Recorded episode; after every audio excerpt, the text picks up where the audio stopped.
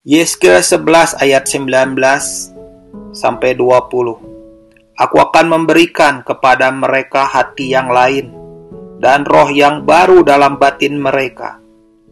Juga aku akan menjauhkan dari tubuh mereka hati yang keras dan memberikan mereka hati yang taat, supaya mereka hidup menurut segala ketetapanku dan peraturan-peraturanku dengan setia.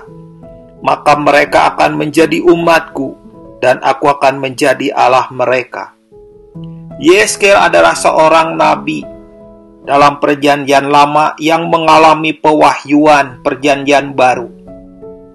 Dia tahu bahwa orang-orang dalam perjanjian baru adalah orang-orang yang mempunyai hati yang lain, yaitu roh yang baru dalam batin mereka, menggantikan hati yang keras, dan mereka menjadi orang-orang yang taat, orang-orang yang hidup menurut ketetapan dan jalan-jalan Tuhan, dan mereka menjadi orang-orang yang mengerti kehendak Tuhan, bergerak bersama-sama dengan Tuhan.